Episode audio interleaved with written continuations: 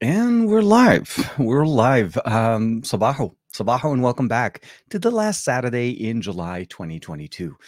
I can't believe we are over July. Summer is over for the most part. And for everybody that, well, for most parents, at least if you have any kids or anybody like uh, that has kids, you'll know that very soon kids are going to be going back to school.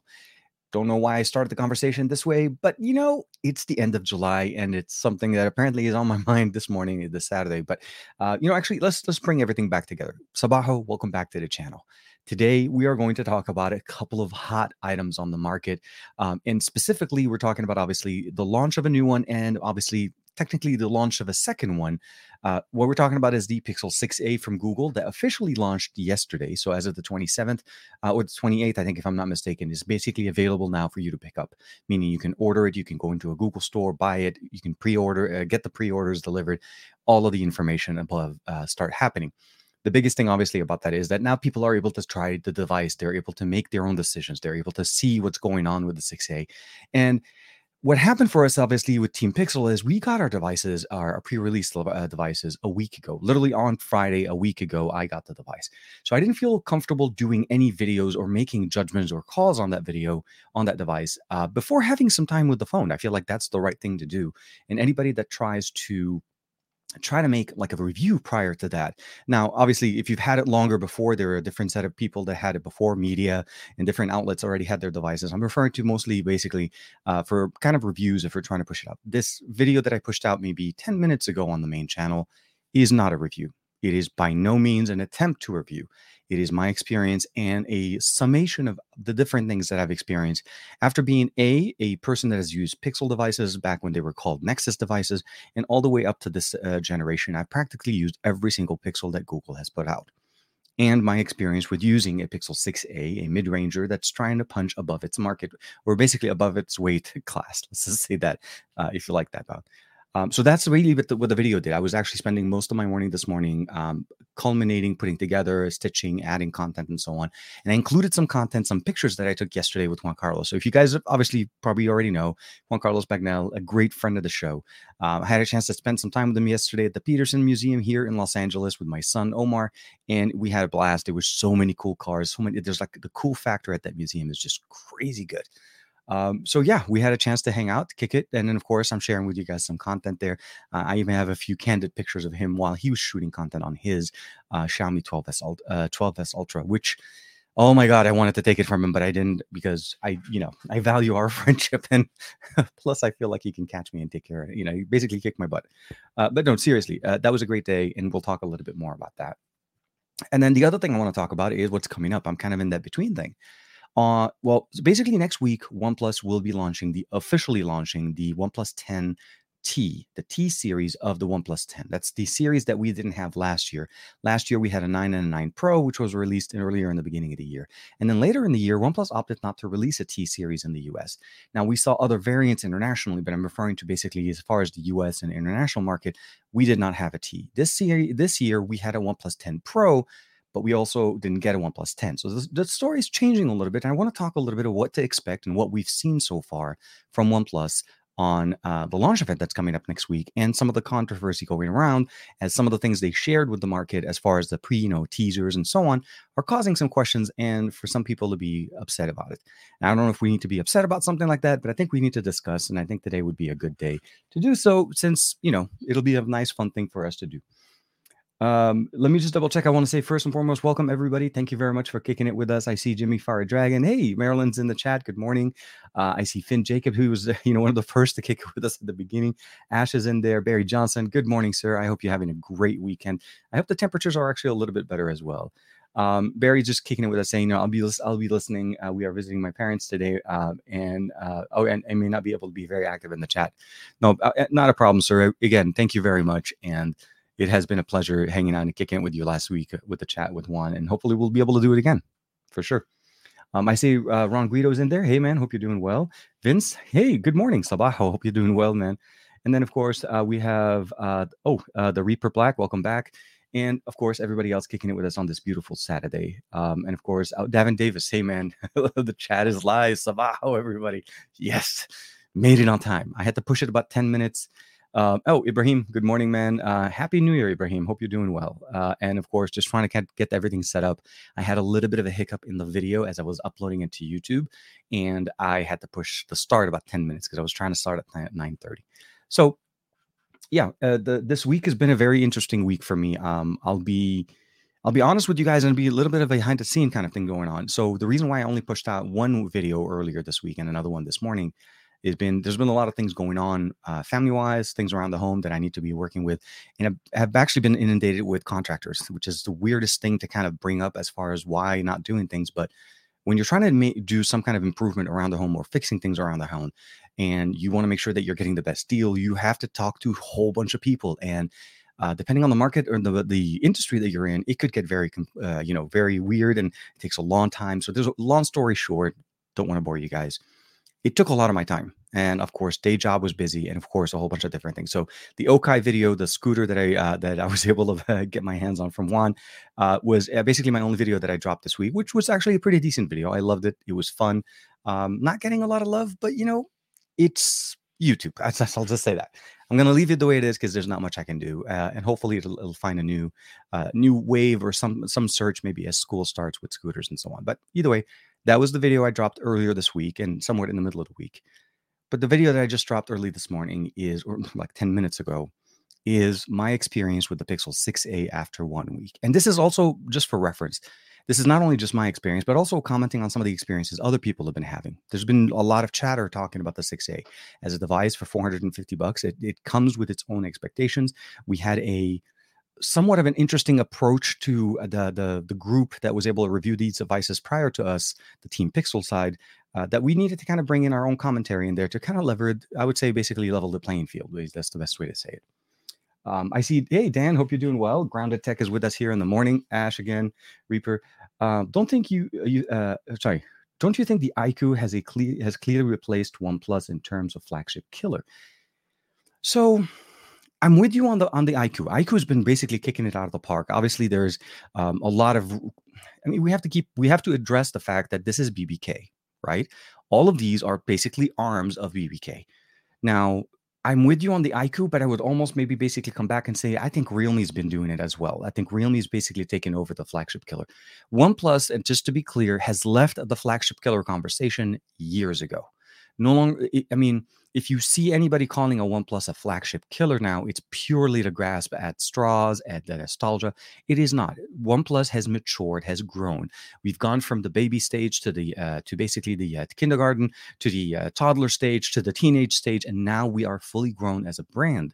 Because OnePlus is a brand now. It's no longer what we first fell in love with, and that's expected. Because at the end of the day, when you think about it, Every company strives to succeed and to become a major brand in the international market. And OnePlus has made that. And specifically in the US market, what I love about that is the fact that they have a big presence in our market because we don't really have a lot of competition. And I'm, I'm going to be very honest. Google is a very good manufacturer. Um, I mean, Motorola is also very good. Samsung has been, in my opinion, a little bit complacent where they are. And we're starting to see that in the way they're offering us their um, their upgrades, their fe- their features, and so on. Things are starting to be, become missing. Um, we have a, a, launch event in a week and a half ago, uh, a week and a half or so, uh, not next week, but the week after in New York from Samsung for their brand new foldables, the Z Fold 4, the Z Flip 4. I'm not looking at these things to basically say that they're going to be blowing us out of the water, but I also don't think those are the things that are going to be selling them. And the average user does not want to go with an experiment. And the foldable market is still to a certain point an experiment. It's a lot better than four years, three years ago when we first started with the first fold, but we are still trying to figure out what's the right medium. And we've seen many sizes and so on. So what I'm trying to kind of culminate is not a lot of competition in our market right now in the sense in the US market. OnePlus, in my opinion, still brings that pure experience that close to what Google offers, but is a little bit more hack. Not say hacker friendly, but like basically modifying friendly. You're still able to do things to it. You're, it's easier to get in and work with. Uh, and I hope that this continues as we see more or more merger or more and more incorporation of you know Oppo with uh, OnePlus, especially since we've seen Color OS showcasing a lot of this uh, features in there. Um, let me just double check and make sure I'm not misskipping too much. Uh, but yeah, I mean, again, um, uh, the Reaper Black, I, like I said, I think iQOO's been hitting it out of the park. I've been very impressed. I've had an opportunity to play with one of uh, one of Juan's uh, iQOO because he gets the chance to play with those and I really like what they've offered the the uh, the fingerprint sensor that they have, the functionalities. It is literally, I mean, for the most part, I feel like I'm in a comfortable environment because it has a lot of heritage in that BBK arm, uh, arm or umbrella. So what we have right now is Oppo, Vivo, and OnePlus and Realme and iQOO. But if you really kind of think about them in that sense, and of course Nord, if you think about the OnePlus and the sub brand. But at the end of the day, at some point or another, we're going to start seeing some kind of blurred lines a little bit between the two. I see it a little bit more between Realme and Oppo because I've seen what they brought in, specifically with the GT2 Pro earlier this year. They took the periscope camera from the FX3 Pro from last year, and then that's now in there. So you could see the part spinning kind of going in there. The OnePlus 10 Pro uh, we've had for some months. The OnePlus 10T is continuing that experience with some subtle modifications that some people are very concerned about. And you know, and we'll talk about that. We'll talk about that for sure. Uh, let me see here. Uh, I mean, Ash is in the UK and it's very humid here, dude. We're uh, humidity is kicking up with us, and uh, we're gonna start feeling it. But I'm I'm sure you guys are way more obviously uh, humid humid environment than we are. I felt it would be a good thing for me today to bring in my OnePlus Never Settle bottle, my OG bottle that I've had for some time. Surprisingly, I use this every day and I still like it. It's very nice uh, thermal bottle there. Can you actually believe that despite how many, let's double check here. Can you actually believe it then, despite how many powerful and uh, and how large the sensor on the 12S Ultra is, still behind the X80 Pro? I think it's going to come down to a couple of things. One of the things I did see a couple of, I think is it yesterday or the day before, Xiaomi still has the ISP, their custom ISP hasn't been actually fully activated in there. They're still working out some firmware. So there's actually still a, the conversation still needs a little bit more time to be kind of made. I will also say though that based on the fact that the X70 Pro is in the house and it's basically becoming one of my go-to B-roll second camera on the go kind of uh, technology that I pull from to be able to get my daily activities done. Uh, I understand why the X80 Pro hits where it hits and what it does. Vivo has, is not taking its down. They've been doing this for a while. Vivo's been innovating in the camera department for BBK brands for some time. It's not that um, you know, obviously Xiaomi doesn't it doesn't have it yet. I think the conversation is just not complete yet. Also, this is the first collaboration, Leica and Xiaomi coming in together. But we also have a very different approach than what we had last year with the uh, Mi, uh, sorry, the yeah, the Mi 11 Ultra. The 12S Ultra is trying to bring us a very different experience. And boy, does that sensor look amazing in the middle. Uh, the, the ultra wide sensor that we have in there. It's just, it's something, but I think the conversation is still not 100% done for us to kind of make it there. Um, okay, so here, the Reaper Black coming back saying is, I think Oppo, uh, OnePlus is swallowed by Oppo. To a certain point, we are seeing, because we're in, we, so here's the thing because we only look at in uh, at least in our market because we only get to see the OnePlus conversation or one side side of things meaning every time we see something from OnePlus and we see that it's new and something like that we can rev- we can leverage the fact that Oppo is broadening in there. We know that at the at its core, the OnePlus Oxygen OS is based on Color OS, which is also based on Android 12. So that's how we currently have it. And then we can expect that as time goes on, the unification of the two code will come even more.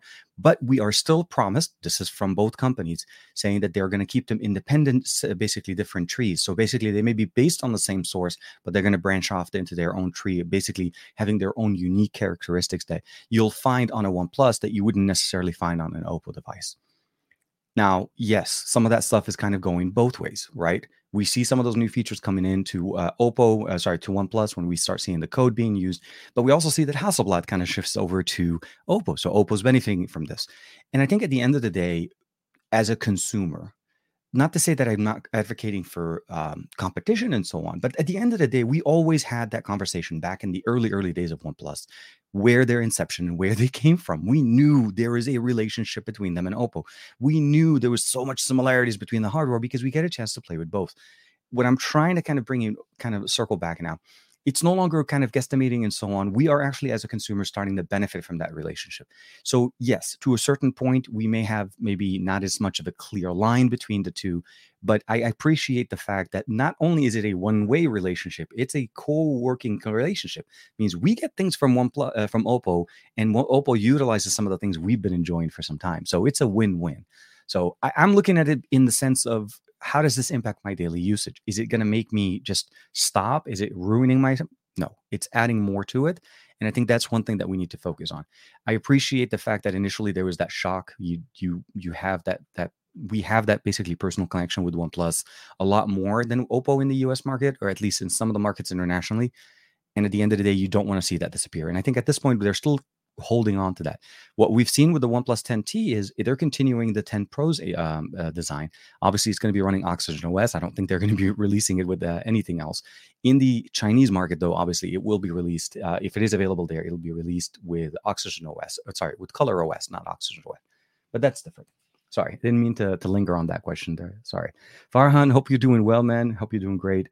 Um, Ibrahim is saying, um, when the Pixel 6 came out uh, came out last year, I said it uh, it was a flagship killer for the price point. Can the same uh, now technically be said about the Pixel 6a with that Tensor SoC for only 399 um, you, you know pounds or uh, sorry 3 399 pounds or 450 US? Honestly, I mean, I'll, I'll be very frank.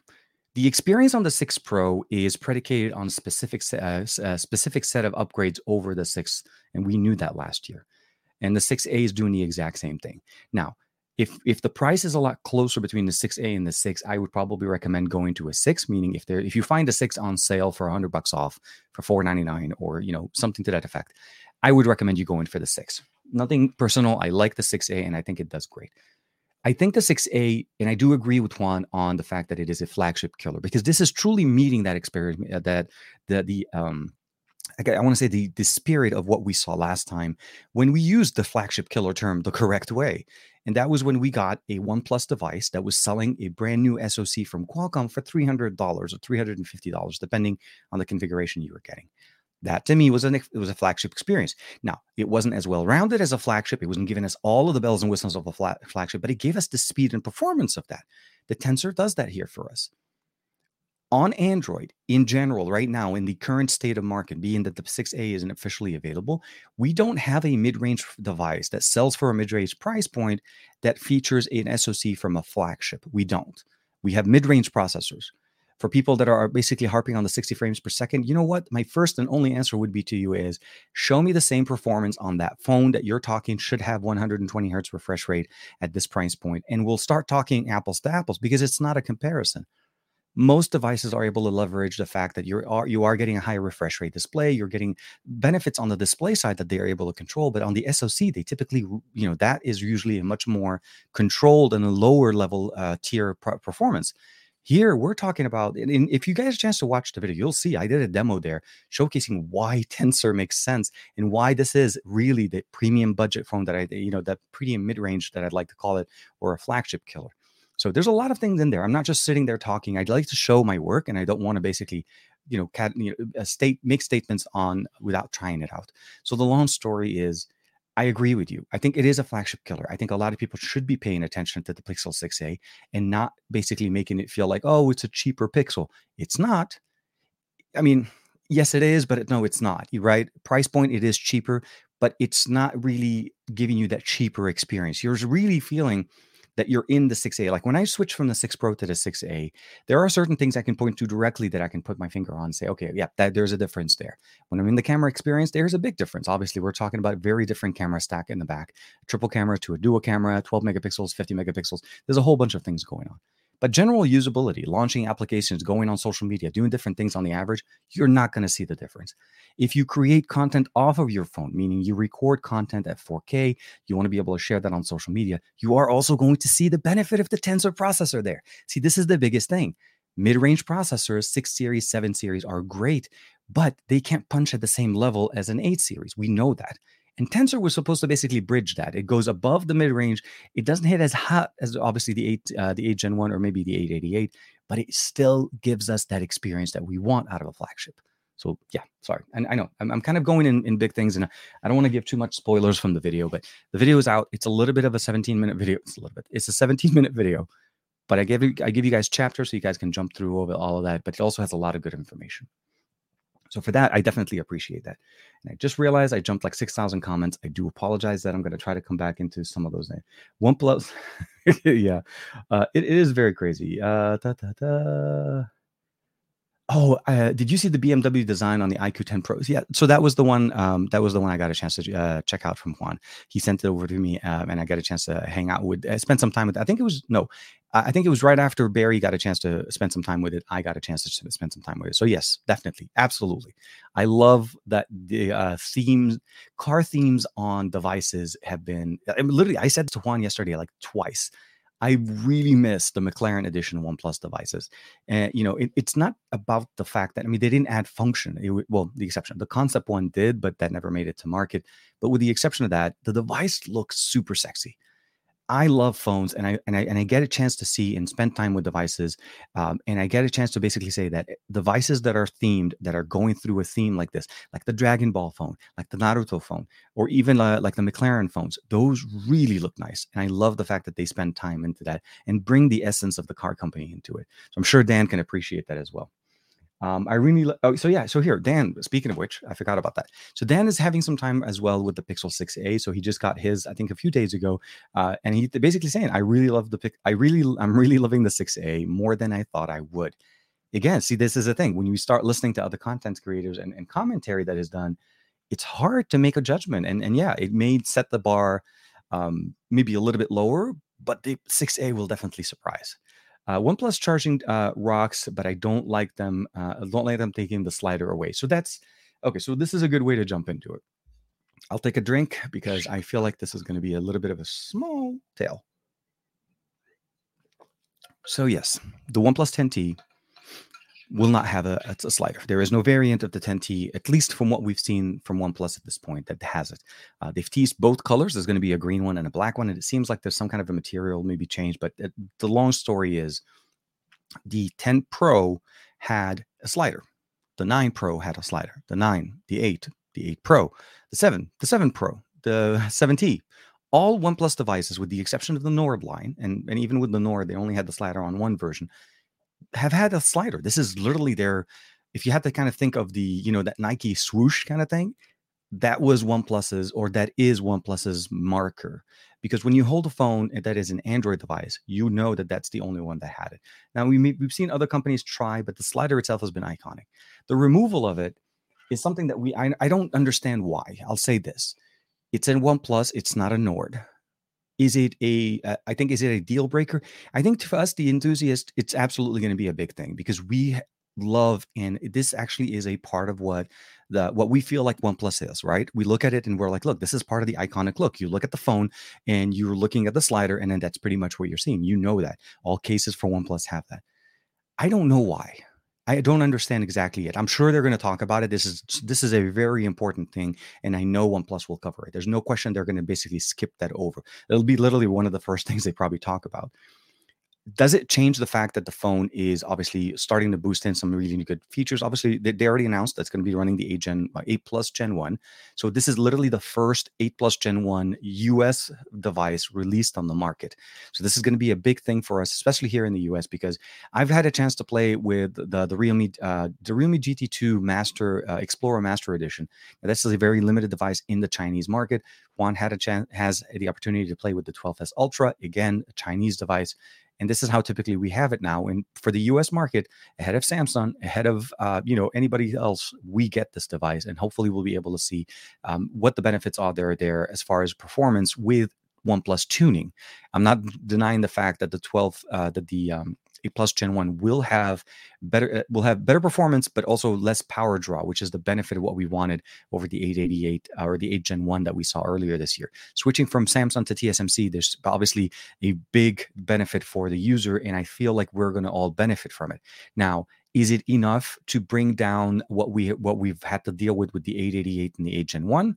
I don't know yet. We have to wait and see how that how that kind of comes about. I'll say this: that OnePlus on the OnePlus 10T not the T, on the Pro, um, they're giving us really a very tailored experience. We notice there's a certain limit for frame rates. We notice that there is a performance mode in the battery settings, similar to Oppo devices.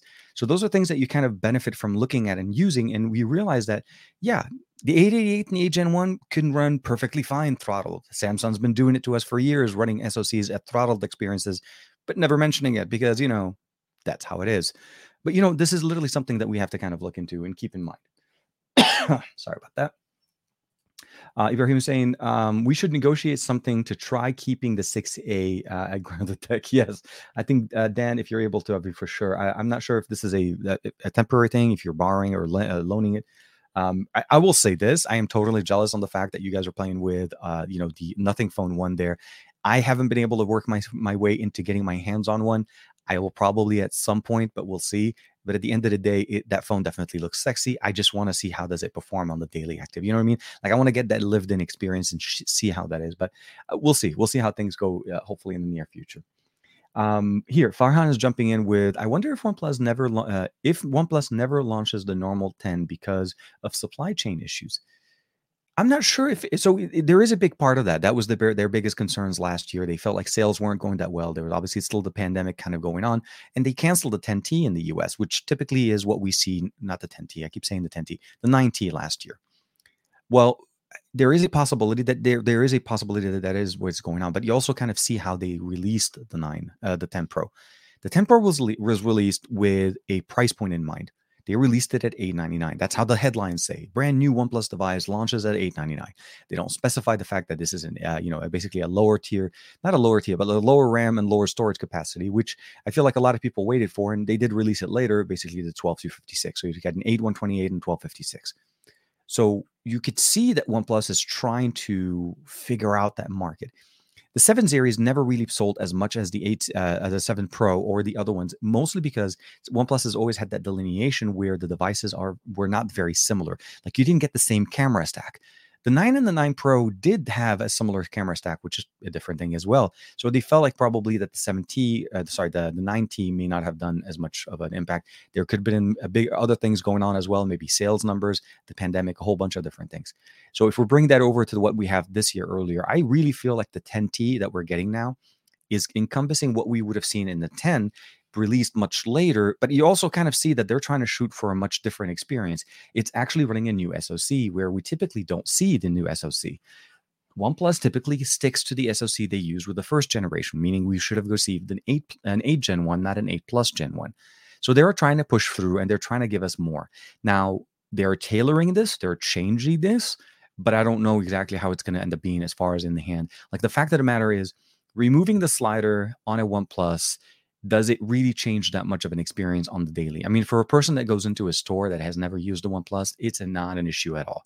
This is purely for people that have been fans of the uh, uh, of the brand and have been using OnePluses for a long time. And if they actually truly even use the slider, I like the slider because I get a chance to put my phone on silent in like 0.5 seconds without having to even turn on the phone where everything else I have, I have to either use a shortcut, open it up, do something. It's not an easy of a process. Or if you have the ability of setting up a custom key, let's say on devices like back in the day when we had like LG devices and so on. So those are things I always had to kind of bring up.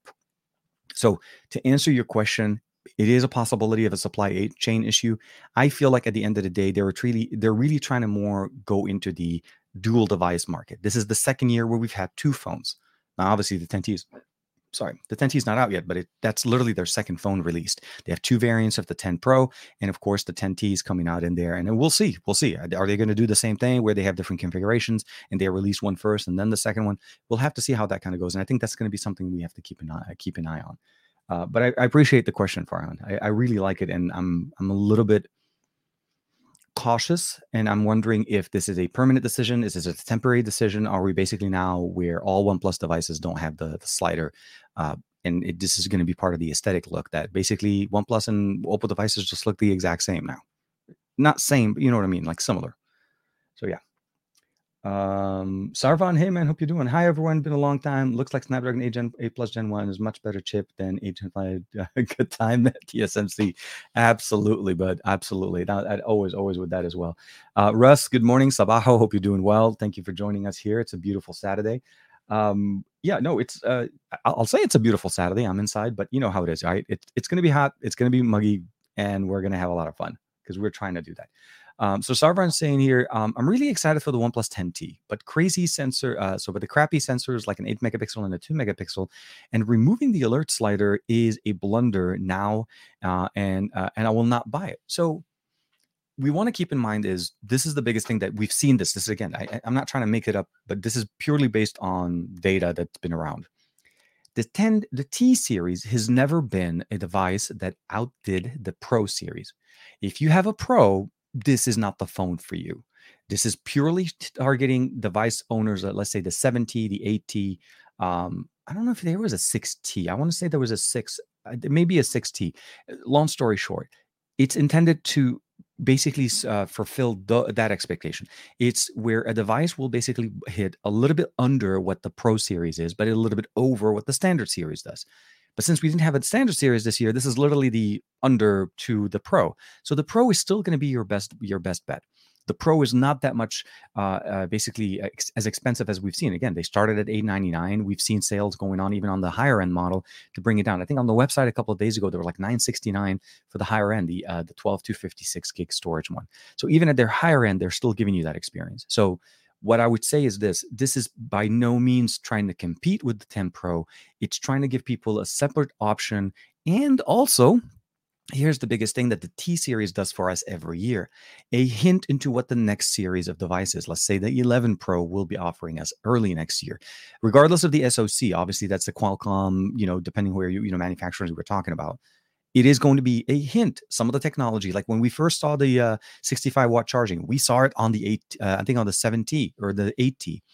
Uh, and then when we started to see, uh, you know, basically the different configurations in the camera, we saw that earlier. Now, again, it's not trying to be better. So if we look at it with that with that approach, this is the OnePlus device launching to be um, basically a little bit better in certain aspects than what we've seen before, but still not outdoing the Pro. The Pro is still going to be king for the rest of the year till we start looking at the 11 Pro. So if you look at it that way, I don't think the expectation should be that that drastically different. But what you do end up having to obviously you know look into and talk about is yeah when they make design changes that will impact us. Now, is it mean that the slider is gone? It means the 11 Pro will not have a slider.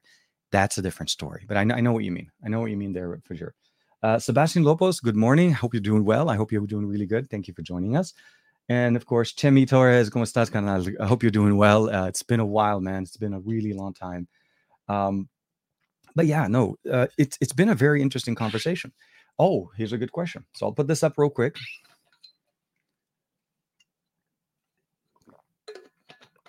So, um, so Russ is jumping in with a good question, and there's a question here. Obviously, it says the Pixel 6a or the uh, or the A52s. So, it, it's really kind of come down to ecosystem and comfort the reason I like and I really appreciate closer to stock, less less software, less software hindered experience. In the video, if you get a chance to, uh, to check it out, I did a comparison between the 6A and the S22 Ultra um, in a couple of manners, but one was specifically to the text to speech. I don't know how. I, I mean, I'll speak specifically from my personal experience. I like, I use speech to text quite a bit. It helps me multitask. It helps me do work on a much more efficient manner. When I used speech to text on a non pixel and I don't have a really good internet, like specifically on my last vacation when I went with the family, I had internet, but I had the crappiest internet connection possible. I was happy that I had it. I'm just not happy with the internet speed, but there was not much we could do about that. I mean, again, we were on a boat, it was in the middle of the ocean. I'm just happy that I had internet that I'm able to not pay like thousands of dollars for. But every time I tried to use speech to text, oh my God, the delay was how high. Why? Our speech to text technology on on non-pixel when they don't do on-device processing is that that it requires an internet connection which means it has to ping the server make sure that it's running then you then it says speak now. And when you speak there's that quick back and forth information send and upload and download. And the way you can catch that is by turning off the internet mid speech so start talking onto your keyboard start you know open up your phone go into a text message. You'll see it in the video and then on a on a non-pixel device, if you change the internet connection, you turn off Wi-Fi and you want it to switch over to data, guess what? That stutters it. Oh, that messes up the whole thing. Slows it down, and then you, it, it hits it sits in a in a mode where it's like thinking, thinking, thinking, and then it just stops. The Pixel, I was on Wi-Fi and data, and then I put it in airplane mode. I shut off the whole internet. I didn't give it a chance to switch around. I just shut it off. It was running like a champ, trans, uh, transcribing on device accurately, beautifully. So yeah, there, there, are big things that we can keep in mind there. Uh, so this is really why I feel like the 6A, it you know, we gotta think of it. it it's not really. It, it's a Pixel Six uh, dressed as a as a mid ranger with a little bit of you know change in design. Let's just say that. So yeah, very very nice. I, I appreciate the question there, and I think I, I'm with you on that. It's a good comparison, but I feel like the 6A would still perform better especially when we come back down to Sarvan's question here. Android 13, in my experience, is actually uh, too good and feels refined and polished, uh, much better polished version than the 12L. Absolutely. I feel like um, where 12 was orig- was that big shock to the system, meaning we changed the experience. We now have Material You. There's a lot of things going on. We knew that it wasn't as evolved and it, what it needed to get, and 12L was supposed to bring that for us. But as you you kind of saying that, Sarvan, and I agree with you there. I feel like 13 is going to be the one that we, this is basically what we should have had back last year. It's already running very stable, even in its early development stages. Um, and of course, still now we have the final beta out, which means we're getting very close to the final release of Android 13. Um, we know it's going to be coming out very soon, and there's a good chance Google may release 13 before Pixel 7 and 7 Pro. That means we see it on other devices prior to the 7 and 7 Pro. And the 7 and 7 Pro focus primarily on the new experience, uh, probably a new SoC from them and different things to that effect. But yeah, I'm with you. Uh, the Reaper Black uh, one second. Uh, we definitely need to see the X80 Pro Plus. Um, I can't wait to crazy technology to bring it to the table on that one. So uh, the question would be: Is uh, the X80 Pro is running the 8 Gen one, and typically what we saw last year at the end of the year, the X80 Pro Plus, the uh, 70 Pro Plus ran the 8 Plus Gen one. Sorry, the 880. Uh, you know what I mean? The the end of the year, of the, the the better version of the SoC. Um, I would be honestly if the 8 Pro, if, the 80 Pro performs the way it is right now, the 8 uh, the X80 Pro Plus, uh, I'm really looking into maybe possibly going into maybe bigger sensors, full inch sensors or something to that effect because it's really that good. I mean, it's that good. The guy, I mean, I've never seen Juan be that confident in a piece of tech as when it comes down to devices like a smartphone, the way he's been talking about the X80 Pro Plus, uh, X80 Pro. Um, 12s Ultra is definitely something that he's still getting used to, getting used to uh, knowing the camera and working with it. This is the big thing when you get into higher uh, flagship Ultra type of devices. Uh, they become more specific, and there is a curve. There is a learning curve that we need to kind of go through um, to get that experience right. So yeah, I wouldn't be surprised. But I'm with you. It's definitely very, very good, and it would be crazy. Um, let me see here. Uh, uh, yeah. Oh, see, look at that. Dan, Dan right there. Russ 6A for the win, 100%. Absolutely.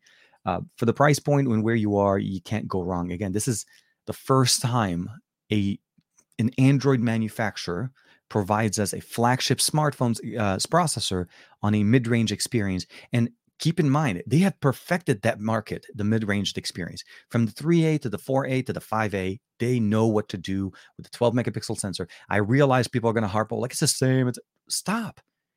Look at the pictures in that video and tell me that you you can tell that this is a $450 phone or you could tell that this is a $1000 phone we have to really start step up our, our, our commentary game and stop going for the lowest common denominator or trying to just say we'll just buy an apple or just buy an iphone. It doesn't work that way. You really need to factor in the cost the performance and what you're getting. I think it's still even a better buy than the uh, the iphone se 2020 uh, the latest edition that we have.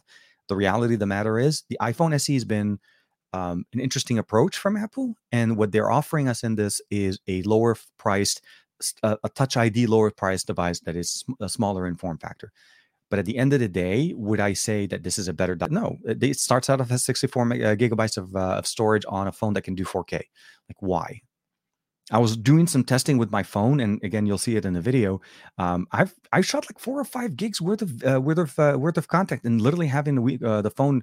Uh, sorry, I take that back. I said four or five. Sorry, forty to fifty gigs worth of content on the 6A since I've had it last week, and I've only had the phone for a week. Now, yes, I'm testing it, but I'm just explaining is that you are you're going to need more than 64 gigs. There's just no way. So, anyways, long story short, in the in in the Android market, the 6A holds a very specific uh, place.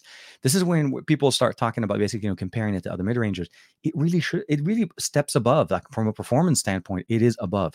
Yes, you may get a bigger sensor on another one. There may be a few tricks here. I mean, the seven IMX 766 has been coming down to more mid rangers on Android, and that's maybe starting to talk a little bit more on that. But again, leverage the processing. Who does still imagery processing better? It's a top one. Google is up there. It's been there for a while. So let me jump in real quick. Life of Tech. Hey, Roger, Roger Bot's kicking it with us. Or Roger himself, actually. Roger Bot is on the other side. And I think if I'm not mistaken, he's also going to be having a live stream uh, this morning, uh, more gaming oriented and of course Minecraft and so on. I'll be on there in a little bit after we're done. Good morning. Hope you're doing well, Roger. I hope um, you are cool. See? you are a cool guy, but I'm hoping you are cooler. I don't know how to do this. It's not working. Dad jokes not happening. TK, can you mute the camera shutter sound on uh, on a phone imported from China? I was told it's not possible. That's an interesting question.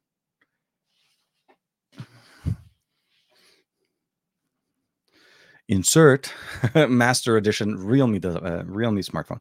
I want to say yes. I could be wrong. So here, take a picture. Oh, sorry. So here, you guys could hear it it does make the sound. So let's go into the settings and we'll go settings here.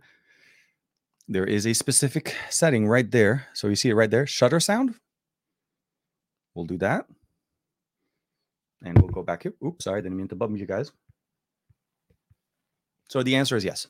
Uh, at least in my uh, very limited super premium um, Explorer Master Edition running the 8 Plus Gen 1 from Realme.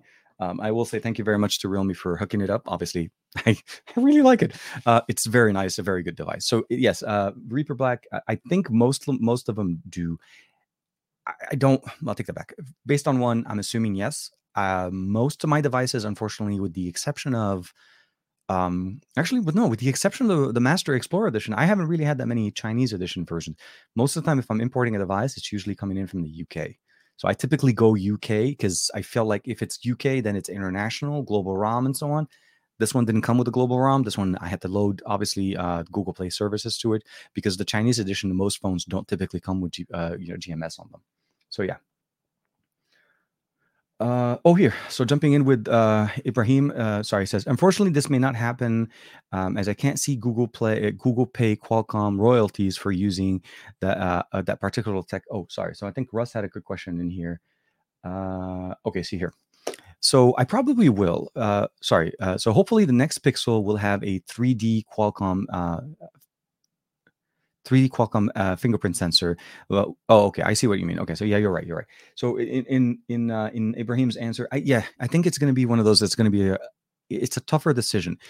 Separating from Qualcomm on the SoC kind of makes it as a much bigger deal than to say, "Oh yeah, I, am going to leverage all of this, but please give me the the sensor." Uh, you know what I mean? So I feel like I think Google will probably do a lot better. The fingerprint sensor on the 6A has had some conversations around it, and the biggest thing coming in in there, not all units are impacted by this, but some units are allowing people to unlock their device with their left thumbprint if they haven't registered it, and if they've registered only one, which is the opposite one, I'm assuming. So you know, vice versa.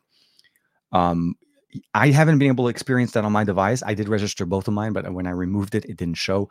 Juan has the exact same device. His his device also doesn't do that. So it seems like it's limited to a certain point. And based on a conversation when during Team Pixels meetup, we had that one or during the week this week uh, it seems like there are going to be some updates and some more feature uh, bug fixes coming up in there to improve the algorithm on the fingerprint sensor.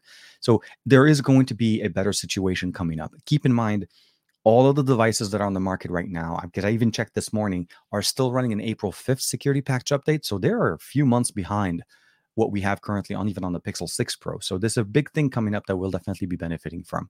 Uh, but yeah, no, I'm, I'm with you on that one. Uh, it's it's not likely that we will be able to see a Qualcomm second generation fingerprint sensor, although they're doing much better. IQ loves using them.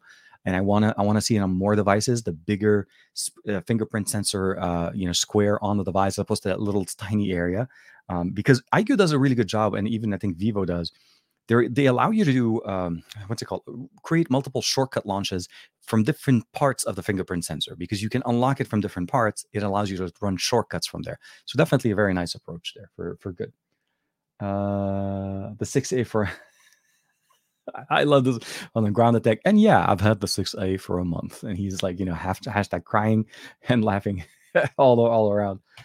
Um, Okay, so here the battery care um, on the Xperia 5 Mark III um, and the A12 on the uh, on the A12 on the Xperia kind of has a bug. The normal, um, let me see here. Is it normal that the super slow, super slow to charge? Uh, I I tried the super uh, slow. I charge the phone uh, to use the percentage uh, limit. Uh, even minutes past that it doesn't charge up. Okay, let me double check. Okay, the Xperia 5 Mark II. Da, da, da, uh, oh, on the A12 update on the Xperia.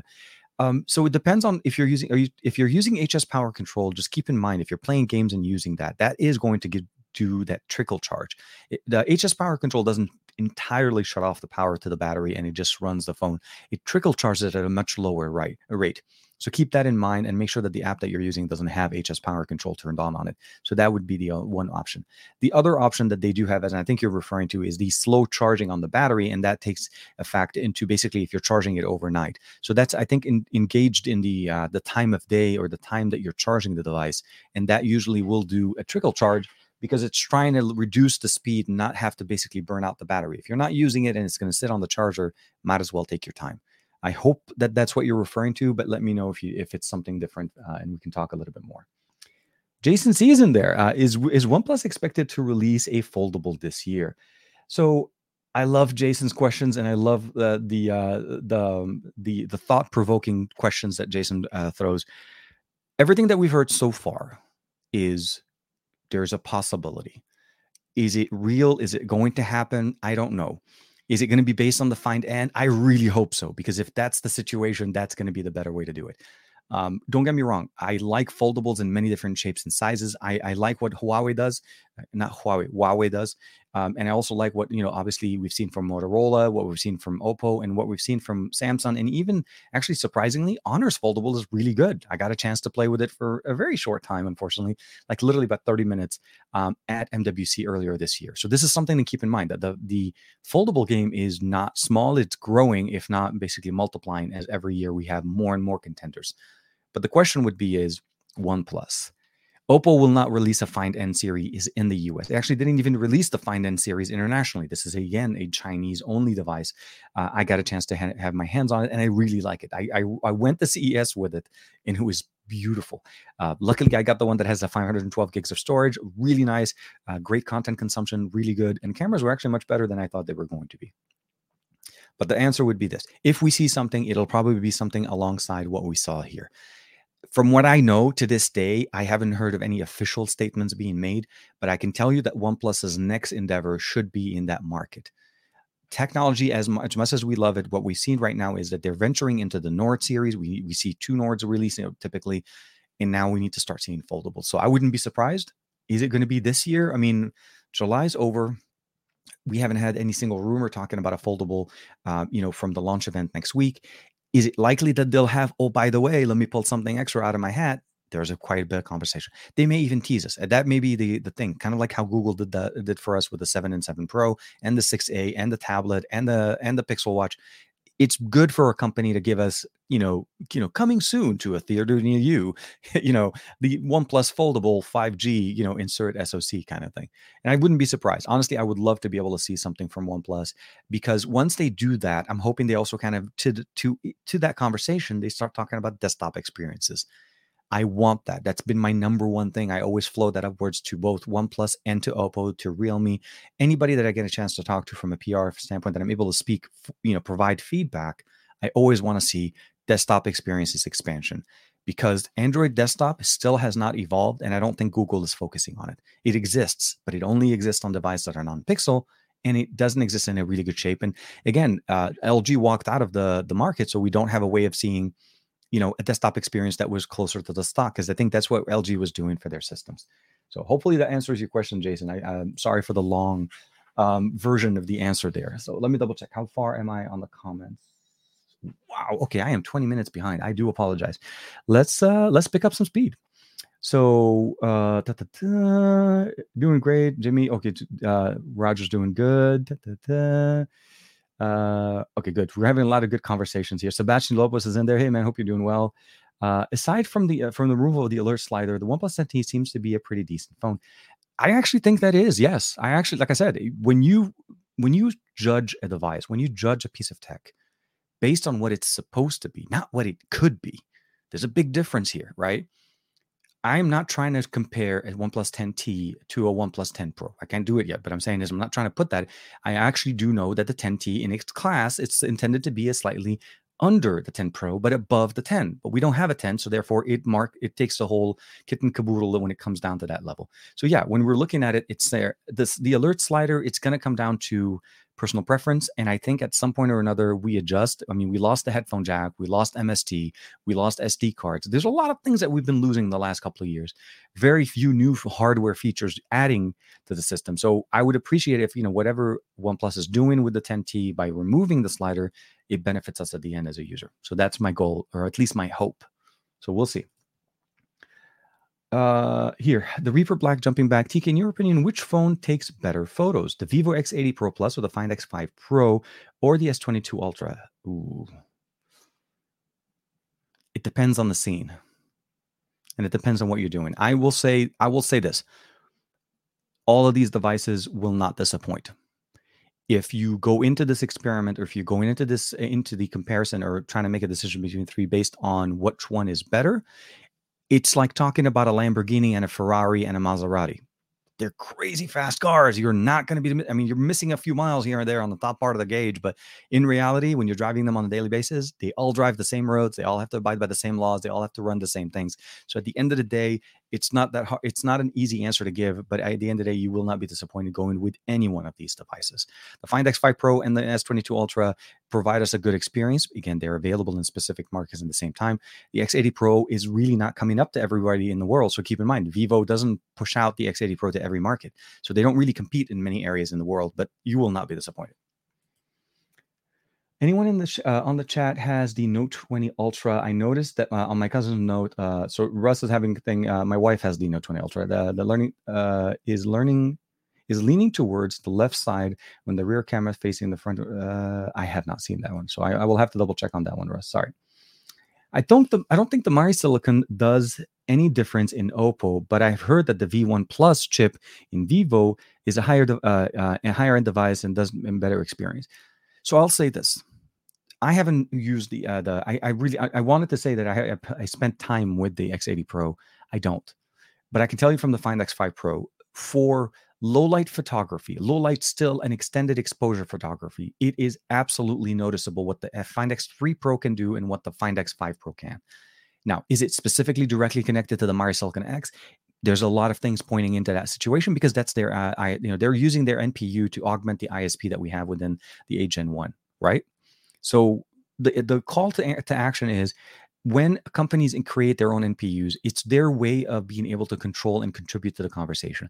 Is it better than the Find X3 Pro? Yes. Is it better than the X80 Pro? I can't say, but I can tell you that again, you're talking about the upper echelon of devices, and at that level, devices don't typically disappoint in camera performance. It's where you start seeing the camera science that makes the difference. And the Find X5 Pro also has the Hasselblad, uh, you know, filter options in there as well. So you have a little bit more play play in there. But I I definitely understand and appreciate what Vivo brings to the conversation. Again, I fought hard and a long time trying to get this thing out of Juan's hands just to keep it into my repertoire. And I finally succeeded, but it took me months. I mean, we are at end of July, and last time I used this phone prior to this was in January when I was at CES when it got Android 12. So yeah, uh, let me see here. Finn Jacobs is. I'm just checking in uh, for a brief moment. Say pr- uh, properly hi to everybody. Good morning, man. I know it's a busy day, of course, as usual. Uh, Jimmy, once you're once you're done uh, here, uh, go looking for me. Oh no, absolutely, yeah, no, for sure. TK, 15 minutes behind. I see. Uh, I see as usual. Um, you know me, man. I love answering questions. It's and I love the fact that we're all engaged and we're talking about it. That's the biggest thing about the the conversation that we have here. Um, so here I'm, I've imported a lot of phones from China. So Ash is jumping, but I've imported a lot of phones from China, and I've never seen a shutter sound button. Um, I'm assuming, yeah, I guess uh, it depends on the market. It depends on the devices. For me, again, uh, not as I'm as we've spoken since the question that came up first um, the Find N and the Realme, and those are based obviously all on Color OS. So for the most part, I feel like Oppo does cover that if you import it from there. So OnePlus devices will be in that same boat. Uh, I'm assuming you're talking more maybe like Xiaomi, Realme, or some other manufacturers. Yeah, there's a possibility that that's not an option, and I don't like that. You're right. It, it sucks because like I understand they're trying to give us the, the feel that this is a camera, but you know even at the camera level, you don't get that loud of a shutter, right? It's typically more like a kind of thing as opposed to the, you know, the so we'll have to see. This is also, by the way, my worst way ever of making shutter sounds. Um, Okay, let me double check here real quick. Oh, Davin Davis is jumping in here. Says uh, TK for all the praise Google is getting for the Pixel Six series outside of the screen, there's less repair uh, uh, outside of the screen. They're less repairable now than earlier with Pixels. As every company kind of moves on forward, uh, depending on the design and what they're trying to do, they're trying to put in more in a small space. So yeah, you're right. It's harder. Um, it's not as easy. It's basically a sandwich device. There's a lot of adhesive. We're moving things and trying to repair things. It's not as easy. But at the end of the day, what I looked at it as is the ability of basically allowing us to get some parts replaced through iFixit, getting the opportunity to be able to fix things and not just having the ability of basically saying every time something breaks, I have to call Google. Um, it's hard. It's hard. I mean, and and I'll say that with a very few small number of people that like maybe probably you and I are comfortable opening up their phones and trying to fix them. I've I've fixed many devices when I've broken them or something to the effect, as opposed to just retiring them. Um, but it's a small number of people that typically will go that far. I think it this could help the fact that obviously repair centers, other non non uh, first party repair centers help you be able to basically support your device and that's going to be the the concern there so i'm hoping is that we don't typically see failures in those things and that the more uh, uh cosmetic one i'll say my son dropped his Pixel 5a. Was it a couple of days ago? We shattered the glass protector on it. I put in a new one. We're good. So I would also always recommend making sure you have uh, a decent uh, level of protection on your device. Sorry about that. Okay. Uh, Taylor Bell. Okay, here's a uh, welcome to the channel. Welcome to the chat. First time seeing you. Welcome here. Um, the Chinese Android devices are very popular outside. Okay. Um, I'm not sure if it's a question or more of a statement. The Chinese Android devices are very popular outside of out of uh, out of outside of America. Um, there is a big presence outside of the US when it comes down to mobile devices, specifically EU, Middle East, everywhere else. You're absolutely right. Yeah, I mean, we've named quite a few of them on the show earlier. Is just that in the US, because we are very limited in the in the in the variety of, of devices that we're able to use, uh, sometimes importing them does come with its own challenges. So you always want to be careful when you're importing and see what are some of the other options available on the market. So yeah. Um, so yeah, he jumps back with the. I just bought a OnePlus 10 Pro yesterday. Very impressive, uh, and for sure. So uh, it's one of those things you always want to keep in mind. It it is what it is, but I also say that. Um, so the Chinese version of the OnePlus 10 Pro in white with 12 to 56 looks stunning no way to get it outside of China. But yeah, I mean, if you were really talking about importing devices, that would be one one of the ones I would have loved to get just from there because it's like a unicorn. You'll not, you won't see it anywhere else other in in that market for sure. Um, Ash says, uh, TK, just to be clear, I said I I've never seen a shutter sound block, not button. Oh yeah, yeah, uh, lock. Yeah, um, it's the other way around. Uh, it's more of the other side. Yeah, you're right. You're right. My mistake. Uh, jumping, hey, Aditya, man, the Mr. Cumberbatch of our channel. Welcome back, man. Hope you're doing well. I don't think the sound um, is to emulate the feel of the camera, TK. I believe it's to prevent inappropriate uses of the phone, uh, phone camera in public spaces.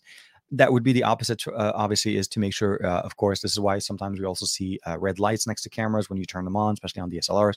Uh, no, no, a- absolutely, uh, totally with you. Uh, but I'm uh, the with the referring comment that I had before was primarily also to a certain point aesthetics. Uh, not to say that I don't want to, but let's say I'm in a place and I'm taking pictures and I'm, I'm taking perfectly fine pictures without in, in, infringing on anybody else's pri- personal privacy. I don't want to basically where I'm sitting doing my own work and start making shutter camera sound where people are going to start looking at me, which kind of makes it look weird. So it's the opposite part of that. But I agree. Uh, the function is primarily intended so that people are aware around you that you are taking a picture. Uh, but I also know now that at least for the most part, it is an international thing, knowing that if somebody's doing this, holding in front of them in this mode, that they're taking a video or a picture of something that they're not watching, especially in public areas. So people typically can see that. Um, so, but you're right. Yeah, uh, this is also for privacy issues. You're absolutely right. I love, I love it how you keep me in my spot there, my friend. Thank you. Um, I see Joe. Hey, purposely, uh, uh, sorry, uh, purposely Pixel as well. Team Pixel uh, representing uh, TK TK Pixel Six Bay. Oh my God, we're gonna have to. We'll have to figure out. Yeah, we'll work on those when we get to the Android uh, to the uh, TKception. We'll we'll see how the creativity kind of kicks in in there. Um, we are talking about the camera shutter sound being a permanently enabled on Japanese imported phones, right? I, I I wasn't sure if that was the one he was referring to. So hopefully uh, Russ can jump back into it uh, yeah, LG Korean phones, even when muted, makes a shutter sound. So yeah, so I think that's it's more so in that aspect, and I can imagine it again being a privacy thing more so than anything else. Uh, but I also look like it sometimes at some point or another, it's Android. So it's one of those things that when you have a device and you're not used to it, then it's one thing. But if you're in a market where this is a standard, this should not be an issue. And it would be a concern only for somebody importing it outside. Like if you're trying to bring it outside of the uh, Japanese market into another market that doesn't have it. Again, these are the, the typical things that you get based on region. And those are typical things that we have to kind of address when we get there. Uh, Matt, the man himself, the God of the Call of Duty God. Uh, hope you're doing well, man. I hope you're doing better. Um, hey guys, I'm at work and I have some other things going on with me. Uh, uh, in my uh, oh, in my um, with my granddad in the hospital. I'm sorry. Oh wow, hold on um, doing other things going on with his granddad. Sorry, can't stick around. Love y'all. Uh, hope you're doing well, man. And I wish your grandfather uh, the best. I hope he, he recovers or whatever's going on, and you're able to come back, and he's able to, you know, come back, uh, back to you guys at home, of course. Um, but yeah, man, take care. Of course, thank you, thank you for stopping and and um, and even just saying hi. Really, thank you. Um, yeah, man, hot. Yeah, my God it's tough. It's tough. Family having family and and and having problems. Sometimes family facing some concern is always an, a big thing that you have to. You kind of like just shocks your world, kind of thing. You know, it's tough. Um. Okay. So 1038 and it is. Okay, so not bad. I'm, I'm actually catching up a little bit. So here's a question from Ash. Yes, uh, this is what I said. I believe in Japan uh, things. Okay, so I think Ash is just confirming it is based on the Japanese market, not necessarily Chinese. I my mind went to Chinese devices. I typically don't import Japanese devices um, because a it's harder. Shipping from Japan has been a much bigger challenge. The last time I was able to bring anything from Japan that I wasn't being able to buy it and bring it myself with me was because I had a friend that lived there and he no longer lives there. So again, processing and, and things over there. Um, Taylor Bell is asking questions. A, a question: uh, The CPU um, in the Nothing phone is the Snap uh, is the Snapdragon 778G. So there's a G missing there. I think that's the variant. How capable is that for Nothing to? Okay, so how capable is that for Nothing to choose uh, for their first device? So device that the, the Nothing phone is trying to hit its price point, right? So what we've seen right now, what Nothing is trying to offer us is they are trying to give us a device that has good battery life, good features, and a very capable processor at a very reasonable price. To do that, where we can no longer do what we've done, what what OnePlus did 10 years ago or nine years ago, uh, they have to kind of marry the relationship and tailor the experience to a certain level. So you notice the sensors that they went with, the hardware that they went with, the display, and everything that they're going to. They're trying to feature a specific uh, uh, look, an aesthetic look, obviously outside of just the design on the back. So choosing the 778 is actually a very smart thing to do to bring your cost down, extend certain features, uh, and give you capabilities that you typically see with a flagship, but not necessarily all of them. So that's the main reason why the 8 Gen 1, uh, sorry, the 778G is the one that they went with. It's not going to be the only phone they release, and they didn't say that they're not sticking to this uh, recipe for the rest of their basically it's always going to be mid-ranger uh, but this is the first one that is the first phone that came out the uh, out the gate so from what i've seen with most people commenting on it there's some, obviously depending on where you're getting it there's some concerns here and there about tint and so on on the display but it still looks like it's doing pretty well. It's not as it did not disrupt the market the way Carl Pei kind of left us uh, with the impressions from the impression uh, from those launch events or the um, I, I, like to call them basically the funding seeding um, presentations that he did. Uh, but it looks like it's uh, doing a decent job, and I'm hoping to get my hands on one soon. So we'll see how that works. Um, so Joe Joe's saying is uh, I'm going to order Chinese Chinese food, so we'll have you guys in the background. I'm hoping you're ordering some good stuff. So I don't know, man. Let's share. Uh, share share share some of that love, man. Just have them take that quick flight over to LA. It's just 11 and a half hours. They'll make it. Um, part of the capable, uh, part of the repairability is to access the parts. Obviously, that's going to be the biggest thing. It's hard to get uh, um, get the black glass um, off the frame uh, of the Pixels, the Pixel Six lines. People throw away devices that uh, that should be repaired too easily in the U.S. market, and that's the biggest thing I always face. You're right. You shatter the display, or the display looks in a really bad situation. Sometimes be like, it'll be cheaper for me to just go. And you're right because you do take it into the store, and if it's a little bit older device, the cost factor becomes a big thing, right? For me, I always look like I always look at it as I mean I can buy my parts, I can open it up. iFixit has a video, if somebody else has a video on how to unbox, how to open it up and put it in, it's not that hard. But you're right, it, it is becoming harder. This is the concern that we have as as a right to repair. Uh, but my hope is that what we see as time goes on is um, easier. I guess it's harder to get. Uh, I'm, I'm hoping for better uh, better repairability functionality as opposed to keep going into more and more very compressed, very hard to get to hardware because even Google wouldn't be able to fix it at that point. If you send it in for repair, if you have it under warranty, they may end up doing the same thing that you said right now. That basically they take it away, they throw it away, recycle it just to get the parts, and then you're end up getting another device that's been refurbished. It's harder. Um, I hope that we do get better as time goes on, but being that Google's st- doubling down on the design, as we saw with the 7 and the 7 Pro, that doesn't look like it's a story that's going to be changing very much, but I hope it does.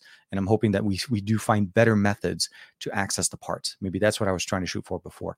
Although the hardware may be harder by design, but methods and techniques of getting into devices are getting better, and we just maybe need different tools that we just don't have access to right now. Uh, da, da, da. let me see. That, dang it. I hate, I hate it when it does that. So Sarvan here, Sarvan jumping in. Is TK just curious. Um, keep the phone in silent mode. Uh, won't block the camera shutter sound. Yeah, no, it doesn't. Uh, in markets that it's intended to stay on, it stays on, regardless if your phone is on silent. So if you put it on silent, you shut down the audio, you turn down all notifications, all of that, it should still make the sound because that's part of the camera, uh, the, the camera uh, app, which accesses the sound functionality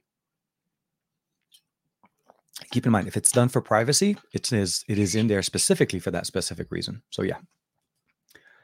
Uh Jimmy Fire Dragon enjoy your chinese food. Everybody please wish uh joe a good uh, i'm assuming dinner uh, if i'm not mistaken. Yeah it should be pretty good dinner um, or supper depending what, uh, what you're having if maybe it's just a mid-afternoon snack so let me see here. I think I'm I'm almost ca- caught up in here. Let me double check that. Mr. Davin Davis, always.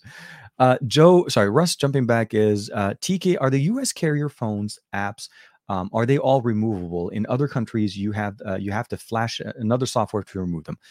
From, I'll say this, no, no, no. Um, most of bloatware. So, so there's there's bloatware and then there's third party apps, right? So most carriers in the US they have an agreement to have their own specific applications to install. Now, if you buy an unlocked phone, I'll say this: if you buy an unlocked phone, let's say a Pixel or a, a device that is not bound to a specific carrier, and you install or you activate it, like a perfect example would be the Pixel. My Pixel wasn't unlocked. The 6A that I got is an unlocked phone. Once I put in my T-Mobile SIM card, Google recognized that I'm on a T Mobile network and it downloaded my T Mobile app. That's an agreement between Google and T Mobile that anytime a SIM card of theirs is inserted into their device, we'll get that. Now, because of that situation, I'm able to uninstall the T Mobile app and I'm moving forward. And I did that. I did not want that app on my device. There's a lot of aggregate information that T Mobile likes to pull from our, our devices without uh, necessarily being very forthcoming about it.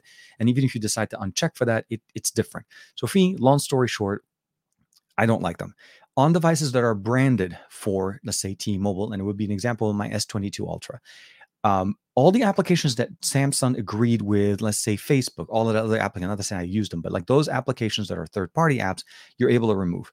The system apps, you're not able to remove, you're able to suspend but they're always going to be and always going to be a thing. It, it, uh, a carrier locked version of a phone has third party, not third party, other system level applications that are not in your application drawer specifically T-Mobile application. And again, this goes back to the whole what they like to aggregate data off of you from your devices. Uh, one thing was specific for me when I saw it when I got the S22 Ultra was that it automatically started installing applications for me and not asking me to, you know, basically saying, "Hey, would you like these things?" And they categorized them as uh, experience improvements, and all it was was basically bloatware. This is them getting paid to install apps on my phone, and I'm supposed to take it in that sense. So long story short, those were removed, and I did rec- I did end up having to get some kind of a system level access to disable the service that T-Mobile had running in the background. So the long answer of that question, realistically, um, you can uninstall all of most of the third-party apps, not system level apps, meaning your carrier app. But for those, you're either able to hibernate or you're able to get into a system level app uh, type. Like there's a bloat uh, app disabler and stuff like that for Android, uh, for Samsung, and some of the popular devices on the market uh, that act um, in a way that able, enables you to disable those functionalities. Anyways, long story short, I don't know why I'm, I'm kind of like jumping into it, but my phone was like buzzing like it's going out of style. Oh, Roger, Roger just went up, and I think yeah. I love getting notifications, but I think like my device almost woke up and it hit me with like a thousand. So we'll see. We'll see. Golan Lavi, man. Hey, hope you're doing well. Thanks, man, kicking in. Um, so Golan just got his uh, Magic 4 Pro, and I think he was having some concerns. So he is he's saying basically, I have the Magic 4 Pro, and I'm disappointed. It's heating up. Uh, it's heating up issues. Uh, videos in 4K. There's some lag. The system also uh, lagging. Also, you can't change. Sorry, you can't change uh, just only with. Uh, oh, you can't charge only with the Honor charger. I know I was able to charge mine with with non honor charges. I see the next week coming uh, with there's a big update. So uh, I'll, I'll, step back. I'm not sure if it's. Um, I guess I'm not sure with the version that you have. The version that I have is a UK edition. I'm assuming maybe yours is a little bit different. Um, not to kind of harp on the uh, the situation, but my understanding is I'm hoping the update does fix the concern. As far as charging, I rarely ever use pri- uh, first party chargers, especially when I'm traveling. And I went to New York for uh, was it like about a five or six day trip, uh, business slash family thing. Uh, no problem at all. I charged it with third party chargers. I was taking 4K videos, shooting, rendering, editing, producing content, uploading content. There was a whole bunch of things done. Um, I took it with me when I went to the you know the Empire State Building. Rockefeller Center, the uh, Lady Liberty. The, literally, I was filming the entire city. did not have those type of issues, and I'm wondering if it's a either a bug or could potentially maybe a reset help and if that doesn't help, I'm hoping the software update does. I, am really sad because I remember how excited you are um, for getting that that device was coming to the market. That was I remember that was the big thing that you were you shared with us a couple of times. I think was it not the last a few few months ago. I think when um, uh, when we when we first started talking about the Magic 4 Pro. Yeah, I hope, man. I hope it doesn't get better. Uh, Javier Hidalgo, hey man, hope you're doing well. Hope you're doing you're doing great. It's a beautiful Saturday here.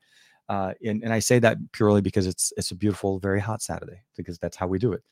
Uh, phone one is fa- okay. So here, Ash is jumping in. Uh, the the Nothing Phone one is a fantastic device. I've been using it almost constantly uh, for the last nine days, and I'm pretty impressed with what we get and what it can do for the price. See, it, it always comes back down to you know how much skin in the game do you have, right? So look at it in that aspect, judge it for what it does. There's no question. I mean, again, the IMX 766, uh, so, uh, yeah, that the uh, the um, the sensor that they used again has been doing so well on a flagship level. Realme and more of the other companies are using them in their mid-range devices, and I'm really happy to see what we're able to get there. So I'm, I'm glad that you're liking it. And again, um, primarily for me, it's more more like curiosity. I love um, new tech, and you know, there is some. I'll say this: there's an interesting approach to this device. Is it what it was supposed to be. I don't feel like we got everything that was there. I feel like the hype machine definitely overhyped and kind of delivered just right. But we need to kind of see how things go and how it actually holds up uh, with time, updates, software, usability, functions, and so on. So for sure, for sure. Uh, Davin Davis, TK. Um, I'm almost tempted to get the, the, Nothing Phone one in black. That would be the one I get um, uh, for about five hundred and ten dollars from uh, from an old Hong from an old Hong Kong site that I use. Um, I think for 510, it's not that bad as far as the over uh, for for the pricing that you're getting there, and I think the color is the right option. If you are able to, you know, get it, enjoy it, and and use it, and then at some point when you're done, if you're able to basically sell it at that point, I think that'll be the best way. If you're thinking of getting it and using it permanently, I would be very I would very, very weary in making sure that you're able to get all the services that you want on it directly. Because if you're importing a Chinese edition, keep in mind sometimes Chinese editions don't come with Google Play services. And if the site says that it does, so if you know you're getting, let's say, a China mainland version, and then they say what it will have Google Play services, that means they side loaded the Google Play Store to it right? And sometimes, and I'll be very specific, sometimes some banking applications don't like that because not uh, uh, the entire security suite of, uh, of Google isn't installed and it not, doesn't always run the same way. So I'm just letting you know there may be something in the code that they may check. So if that's a concern, just keep that in mind when you're doing yours. So just something to keep in mind when you're looking into it. But I, yeah, I, I definitely would not. Um, definitely a good option, and getting it from Hong Kong typically means it's an international model, but just double check the model number that they're talking about. Uh, ta, ta, Ash, Dominic Wong, uh, Jimmy Fire Dragon. See, I see. I love, I love the fact that you guys are talking with each other too. It's always, always fun. And look at that! I actually made it into the actual timeline correctly. Uh, so here, Russ just posted this question: TK, which is better? Um, which is better, a dedicated high quality macro or an integrated uh, with the ultra wide camera? And how is the quality on the S22 Ultra? Um, I don't take a lot of ultra. I'll be I'll be very honest with you. I don't take a lot of macro shots. I like it when it's incorporated into the ultra wide. I say that because we do not get good macro lenses on a device. Typically, it's literally a two megapixel, maybe at best it's three or four, whatever. But they're typically a number sensor uh, is a low number sensor, and the fidelity is not as great. I think utilizing a high quality ultra wide and trying to use that for the close proximity imagery that you're able to do with for macro photography is a much better approach. Also limits the fact that we don't have to have an extra bloatware camera that doesn't do much. I'd rather have an ultra wide, a telephoto, and a stand uh, and a standard, not to have uh, and then not have the macro take one of those numbers away and then end up getting a compromised experience. So that's typically what I prefer. Um, do I take a lot of macros? Unfortunately, not. Uh, I do like and I love what what uh, Oppo and Realme did last year and this year with the microscope lens.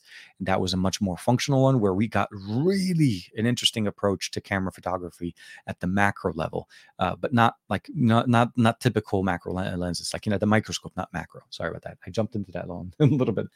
Um, uh OnePlus not sound okay. So I think the Reaper Black was talking something. I got myself an eight giga fifty six storage, nothing phone one in black, not unboxed. I have not unboxed it yet. Look at Joe flexing. Look at Joe flexing, man. Yeah, Joe. So all you have to do to unbox it is a simple, straight process. Uh, and I'll tell you this because I do this all the time. I've been doing it for like twelve years. All you're gonna have to do is get a, a bigger box than the phone. Okay. You put some things on top of it right when you put the box with that brand new box that you haven't unboxed in there and you close the box. I know it sounds wrong. You're like, it's unboxing, but why are you closing the box? I'll tell you how it works. Very, very simple. I'm going to send you my address, and you're going to be basically printing a shipping label and putting on top of that box. And from there, just dropping it off to the post office. That's how you unbox it because it'll just take about a day or two, and then there'll be a video unboxing that phone um, on yours truly. But no, um, I think no, I, am I'm, I'm looking forward to seeing what you do with it, man. Um, I'm I'm really really jealous the fact that the fact that the Nothing Phone one is not here but a lot of people are importing it and i'm really loving it so i, I saw dan's coverage as well on uh, on his channels as well so i'm really looking forward to and i think uh, one of my buddies in new york um, antonio has also uh, got one of those i think he was able to get his hands on that they did a, a pop-up uh, event and every time they had so here's the kicker every time OnePlus is in New York, or not OnePlus, like nothing is in New York, I'm not able to make it. I'm going to be there next week for OnePlus, but nothing is in, it's not there. It's like, yeah, can we make it happen? Can we make it happen? No. Uh, but congrats, man. Yeah, A256, very, very nice. Exactly. Uh, yeah, Ash is doing the exact same thing. Golan. Uh, TK, the Asus Zenfone 9 looks uh, looks like a flagship smartphone uh, for uh, for for how how on small Android, but the price is is is too high. So yeah, no, uh, the Asus the the Zenfone 9 is also another one that I'm really interested to check out. It's a very um, they've done it before. Don't get me wrong. The the Zenfone 8 was also very much in that same boat. It's a very good, well-rounded smartphone, and it gave you all of the benefits that you wanted. But yeah, as, as time goes on, unfortunately, pricing seems like it's going a little bit up as time goes on. So for sure. Oh my God, Joe. Joe finally got it. Yeah. It's a simple process, Joe. Simple, easy process unbox it by boxing. It's an it's an inception kind of thing. It may take a few minutes, but while you're pondering on that, the phone could be on its way to me. So this is this is just an easy way to do it. I think so. Uh, I'm not sure everybody else in the chat agrees with it. Uh, oh, look at that. Okay, so Joe's dumping in. Uh, um, so here um, we have an exclusivity uh, exclusively uh, on, uh, on, O2 in the UK. Again, an unlimited uh, SIM fr- uh, free, uh, SIM free basically approach, but have to get a device. So picked up picked up a cheaper device over 36 months, and then obviously paid just 12 months, 12 pounds a month. I like that. No, I I, I agree. Uh, make it make it happen and make it work. And and the phone works great in the UK for you guys, of course. That, that's how it works. Um, I think Davin is jumping in with that. So okay. Um, I see that we're hitting that time, that magical time of the show where we have the TKception. So we're going to start saying is this: if you're new, if you haven't been watching, as you haven't haven't been kicking it with us here on on the Android based show for some time, uh, this is a part of the show where you'll start seeing some interesting comments in the chat, and those are basically the hashtag TKception. It's a visual effect thing that happened to us, or one time happened to us about a year and a half ago or so, uh, that I kind of have stuck, and it is basically our unique little trick that we do at, to kind of have well help highlight and showcase all of our lovely uh, members and content uh, and people that are with us here. So as that's going on, you'll start seeing that in the chat. Um, I'm going to go ahead and start kind of like really recalibrating and kind of recapping my week, and hopefully give you guys a little bit of a heads up on what's coming up next week. Um, first and foremost, as I told you guys, so this week was pretty much a very light week for video, but I did have a lot of content, a lot of things preparation for other things hopefully coming up in the future. Um, I dropped a video for you guys literally 10 minutes before the show started. If you haven't had a chance to, please, please, please make sure to check that out. It is on the TK Bay channel, so it's on the main channel, not on the Android Bay. Uh, there'll be an Arabic version coming out about a few hours after. I was not able to edit both videos at the same time, uh, but I'm hopefully you should be able to done with about an hour or so after the show is done, and I'll, you'll have an Arabic model as well. So if you guys are watching that one on the Tarek Bay channel, it'll be there. Um, so for next week, it's primarily going to be focused on. Uh, I want to basically push out the video on the Pixel Go 2 uh, laptop. sorry, not the Pixel, the Surface laptop Go 2. Confusing numbers, confusing things. Um, so that's going to be my main thing, kind of doing that back to school. I was hoping for it to be this week, but I was just honestly overwhelmed with the amount of things that needed to happen. So that's going to be the main video. There'll be a surprise video coming in later on um, as well, and we'll have a little bit more conversation going on with other content, so on. Um, uh, this week, I did also do one additional thing. I did activate the membership on the channel. Not that i'm expecting uh you know a lot of people interested but if if there's if that is something that you guys are interested there is now an active join button on the tk bay channel uh trying to basically hopefully figure out something i don't know but at the end of the day it doesn't change anything else. It is literally just another way to connect with me but we still have obviously all the other options that are still available. Uh, i also updated the channel intro sh- uh, the channel intro uh video purely because the beard doesn't look the way that video had. Like, I mean, I had it at one point when it was like this, and I was like, okay, that looks really cool, but like, I, I, can't, you know what I mean? Like, it just doesn't. Like most of the time, if you turn on the channel right now, the beard is this, and so for the most part, that's why I kept it there.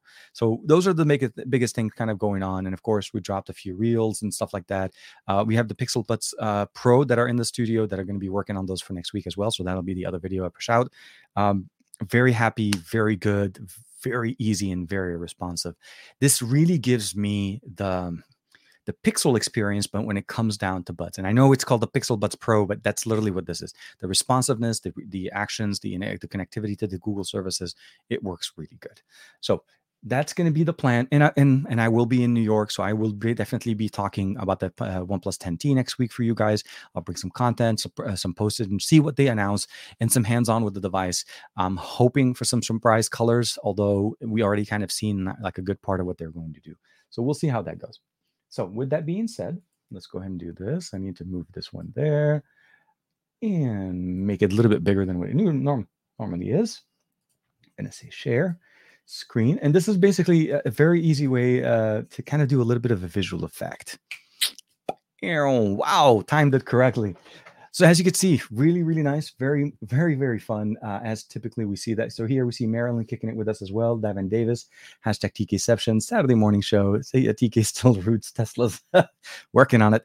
Uh, but yeah, no, it, it's one of those things you always appreciate. And thank you, Marilyn, for kicking it with us. TK hashtag TK Pixel Six A Bay. Um, you know, Ash always hanging out with us. TK needs nothing. Carl Pei, get the phone, get, get the phone one to TK. I love that hashtag. Thank you very much, Ash. Thank you very much for kicking us, kicking it with us. Um, Chemi Torres, TKception now, TK the Android Bayception. Yeah. TK Amigo, TK, TK, uh, TK Team Pixel, as always. And of course, the man, the myth himself, the Mr. Cumberbatch of our channel, Aditya Nil, TKception, TK6, Pixel 6A Bay, uh, TKR Bay, and TK Wholesome Bay. And of course, a shout out to Juan for the idea yesterday for going to the uh, Petersen Museum. That was that was a kick ass filter, you know, filter for the win. Juan gets bonus points.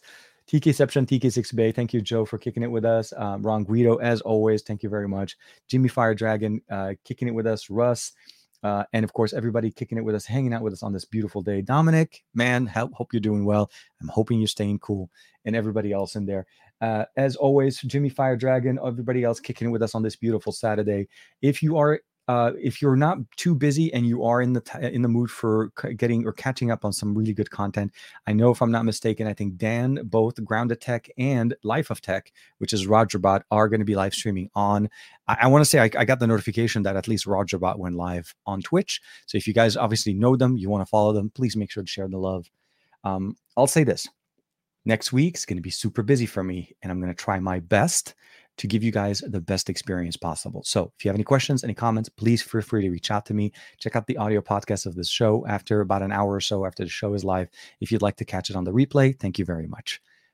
be safe, stay safe. I'll see you next week. And I'll be obviously talking to you guys online. bye bye for now.